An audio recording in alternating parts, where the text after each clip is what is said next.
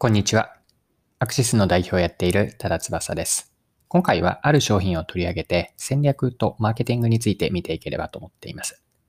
この内容からわかることは、ライオンの洗濯用プレゼン剤、ブライトストロング衣類の爽快シャワーを取り上げます。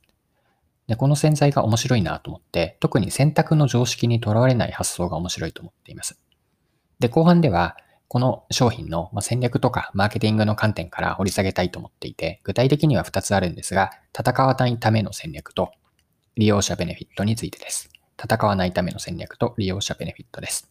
それでは最後までぜひお付き合いください。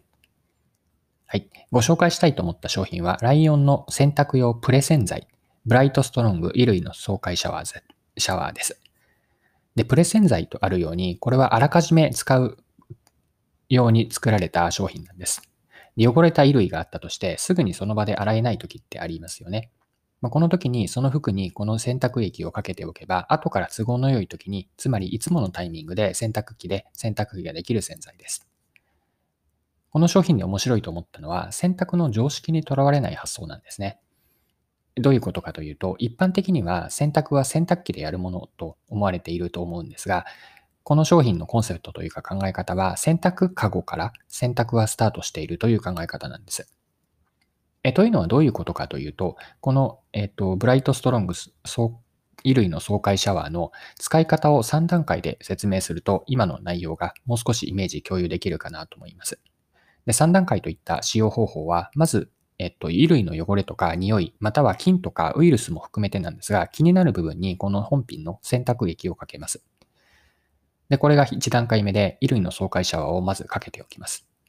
で、2段階目がそのままいつもの洗濯まで放置しておくんですね。まあ、洗濯機の中とか、あるいは洗濯かごに入れてそのまま置いておいて、で、放置する時間としては6時間以上が効果的とのことです。で、これは後から少し最後に触れるので覚えておいていただきたいんですが、放置する期間というのは1週間程度でも大丈夫というのが公式サイトに書かれています。これが2つ目ですね。洗濯まで放っておく。で、3つ目の段階が、いつもの選択にするんですが、他の洗濯機と一緒に、いつものタイミング、例えば晩にまとめてとか、翌朝にまとめて、前日の選択をするというタイミングで一緒に洗えば OK というものです。まあ、このように、事前にこの、えっと、液体をかけておいて、そのまま放置しておく。これが洗濯カゴから洗濯機、洗濯が始まっているという考え方なんです。はい。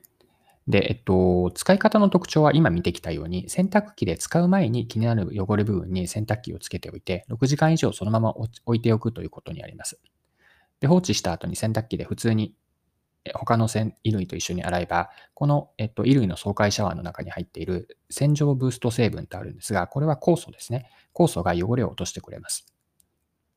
あらかじめブライトストロング衣類の爽快シャワーをかけておき、いつもの洗濯機で他の衣類と一緒に洗うんですが、これをあえて例えるなら、事前に学校の授業の予習を前日にすることによって、翌日の授業本番でより理解が進む、こんなイメージを私は持ちました。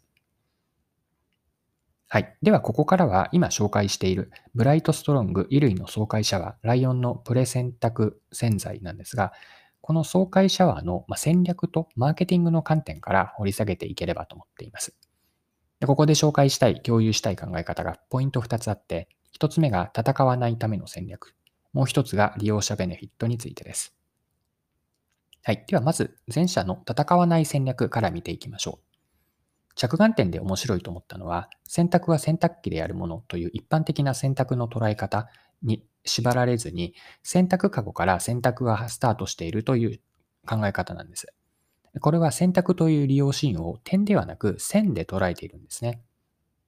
でここで言う線、え、ー、と、点からいきますが、ここで言う点とは洗濯機で洗う時なんですね。で点ではなく線とは何を言っているかというと、もっと時間軸を引き伸ばして、洗濯機で洗う6時間以上前に利用シーンを作ったこと、つまり、えっと、もっと前にこの衣類の紹介、爽快シャワーを使ってもらうという、こう利用シーンを引き伸ばして線にしたことなんですね。で、これは少し話が変わって一般的な話になるんですが、洗濯用洗剤の市場で起こっている競争というのは、洗濯機に入れる洗剤として選ばれて買ってもらえるかの争いなんです。で洗濯洗剤の市場には多数のブランドが、洗濯用の洗剤ブランドがあって、競争は激しい市場なんですよね。しかし、この商品はプレ選択市場、つまり洗濯機を使う前に、えっと、目を向けて、そこはホワイトスペースで競合他商品はいないんですよね。ブライトストロング衣類の爽快シャワーは競争の激しい選択市場からプレ選択市場に移ったわけなんです。ここに私は戦わない戦略があると見ました。はい。ではもう一つですね、利用者ベネフィットについても最後、マーケティングの観点から掘り下げてみましょう。紹介している衣類の爽快シャワーへの利用者への提供価値は何があるかなと思った時に2つ思いつきました。1つが不安の解消と、もう1つが都度洗わなくて済むという手間が省けることです。これら2つが利用者ベネフィット、つまり利用者への提供価値だと思いました。順番に補足をしておくと、前者の不安の解消というのは、例えばですね、服にコーヒーとか、うん、ケチャップとかソースがついてしまった時ってありますよね。で、汚れた服を翌日とか、まあ、せいぜい当日の晩に家を帰って洗濯をすると、洗濯までのその間に汚れが服に染み込んでしまって、洗ってもシミが残るのではないかと。お気に入りの服がシミが残っても着られないんだ、着られなくなるのではないかと。こんな不安になったことってないでしょうかしかしこのブライトストロング衣類の爽快シャワーを使えば6時間以上の時間を空けることが必要で、これはつまり安心していつもの自分の選択のタイミングでそのまま放置できるんです。これがもしかしたらこの汚れは落ちないかもしれないという不安を取り除いてくれて、これが一つ目の利用者ベネフィットで不安の解消です。はい。で、利用者ベネフィットの2つ目で挙げたのは、都度洗わなくて済むということでした。これは例えばの状況を想定すると、そうですね。では、例えば赤ちゃんとか小さい子供って食事のたびに服を食べ物で汚してしまうんですよね。で、汚れがひどいと、親は毎日の、毎回の食事ごとにその服を手洗いすることになるんです。まあ、それだけの服を洗う少量なので、洗濯機を回すほどでもないんですよね。で、手洗いをしているときは、小さい子供とか、もっと言うと赤ちゃんから親は目が離れてしまうので、赤ちゃんのことを見ていられないというこう不安感もあります。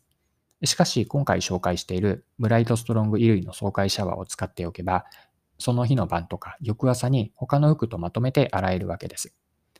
で他に重宝しそうな利用条件というと、一人暮らしですかね。